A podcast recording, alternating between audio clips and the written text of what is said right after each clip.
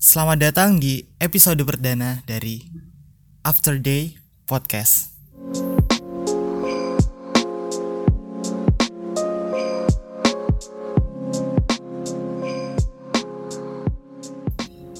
Sebagai orang yang jarang banget ngomong pakai bahasa Inggris, mungkin opening tadi bakal terdengar aneh karena eh apa ya? Mungkin cara menyampaikan eh bukan menyampaikan apa sih? Artikulasi bukan artikulasi, pronouncement pronounce pronunciationnya salah. Ya jadi kalau misal dari teman-teman ada yang lebih paham ya tolong dikoreksi tapi jangan dihujat. Oke mungkin langsung masuk ke perkenalan kita. Kita awali dengan nama. Nama gue adalah Khairul Amin nama lengkapnya orang-orang kebanyakan manggil gue Amin dan sebagian yang lain manggil gue Irul Gue adalah mahasiswa ilmu komunikasi dari Universitas Lampung dan kesibukan gue sehari-hari sama seperti mahasiswa yang lain. Ya kuliah, gabung organisasi juga, tapi lebih banyak gabutnya sebenarnya. Dan alasan kenapa gue bikin podcast adalah karena gue pengen nyampein opini gue, bukan opini juga sih, kayak sudut pandang dan apa pun yang pengen gue sampein ke orang-orang yang emang mau dengerin gitu loh.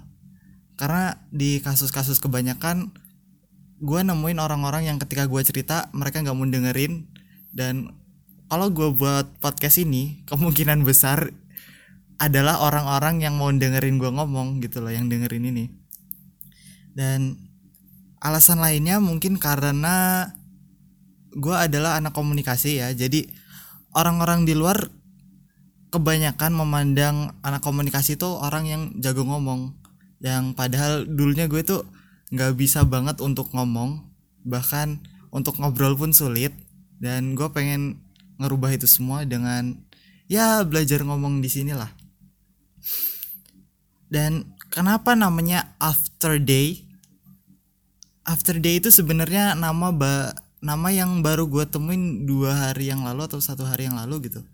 Dan ketika menemukan nama itu gue sempet konsultasi sama teman-teman gue dua, dua teman gue di mana gue nanyain pronunciation pronunciationnya yang bener itu gimana sih?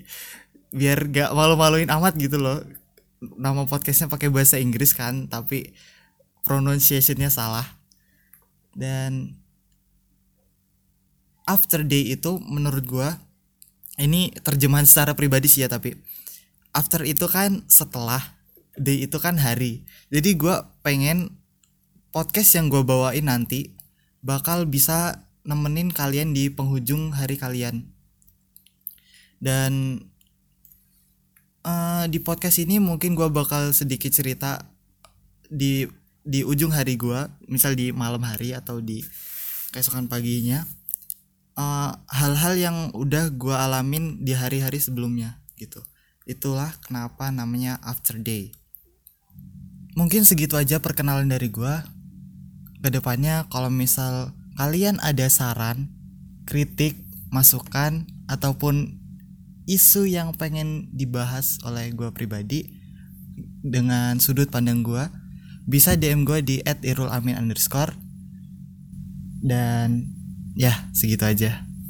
See you